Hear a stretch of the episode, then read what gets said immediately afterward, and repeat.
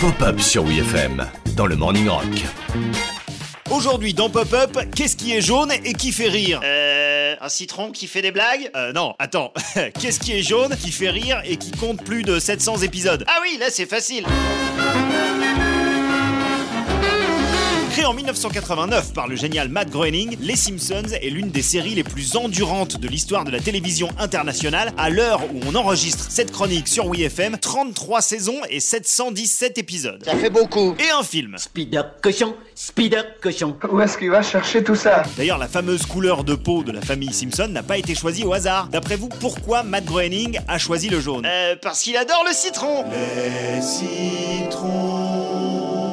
Mais non Le jaune qui, au fil du temps, est carrément devenu le jaune Simpson, c'est une nuance identifiable au moindre coup d'œil, a été choisi justement pour capter l'attention des téléspectateurs qui changeaient de chaîne tout le temps. Vous voulez pas éteindre la télévision et manger le dessert avec nous En effet, aux USA, à la fin des années 80, c'est le règne de la télé par câble, des dizaines de chaînes et l'habitude des gens de zapper hyper rapidement d'un programme à l'autre. La une, la deux, mon dans le jeu. La trois, la quatre, La solution de Matt Groening, avoir des personnages jaunes. Et c'est finalement devenu la marque de fabrique des Simpsons. Je suis jaune et gros et je sers des jello. Si vous en mangez trop, vous deviendrez un jello. En revanche, la bière d'œuf euh, dans les Simpsons, elle est pas jaune Ben non C'est dommage parce que ça aurait fait jaune d'œuf. Ferme ta grande gueule, Flanders